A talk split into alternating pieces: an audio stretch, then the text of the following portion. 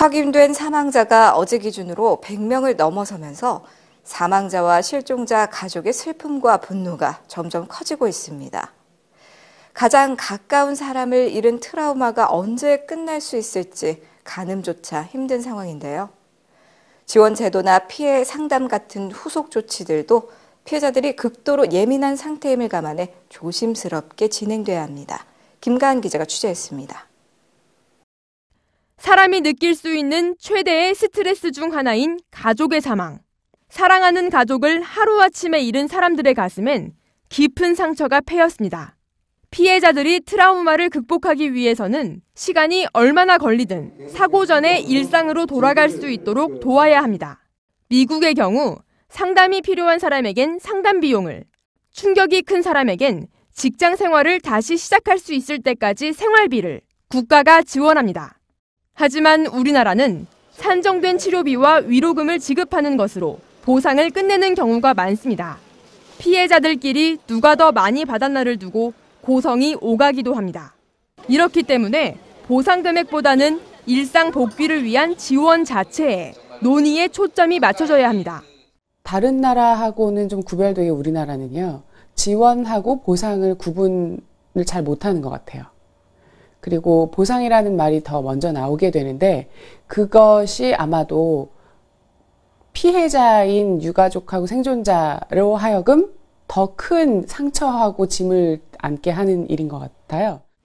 단어 하나도 조심히 써야 합니다. 사건 직후처럼 극도로 민감한 시기에는 보상이란 단어보다 지원이라는 용어를 사용하는 것이 좋습니다. 정부가 산정하는 보상금이 주로 행정가들에 의해서만 산정되는 현실도 문제입니다. 사건이 발생한 이유와 그 해결 과정에는 여러 가지 요소가 섞여 있기 때문에 피해자 지원금도 복지와 건축, 선박, 경제, 법 등 각계의 전문가들이 모여 다각적으로 고려해야 합니다. 한편 상담심리학회와 임상심리학회 등은 피해자들의 정서를 안정화시키기 위한 상담 봉사에 나서고 있습니다. 상담 전문가들을 모집해 별도의 교육을 시킨 후 피해자들이 밀집한 안산 지역에 투입한다는 계획입니다. 전문가들은 기독교 상담은 우리가 모든 것을 다 알 수 없다는 것을 인정하고 천국에 대한 소망을 기본적으로 갖고 접근하기 때문에 일반 상담보다 더 효과적이라고 말합니다. 피해자들과 대화할 때는 기도하며 믿음으로 이겨내라는 조언은 지양해야 합니다. 대신 옆에서 함께 울어주고 집안일을 도와주는 등 실제적인 도움이 돼주는 것이 좋습니다. 일상생활에서 피해자들을 만나게 됐을 때는 관심을 지나치게 쏟거나 마음을 열려는 시도는 좋지 않습니다. 약간의 거리를 두고 따뜻한 시선으로 바라봐주는 것이 낫습니다.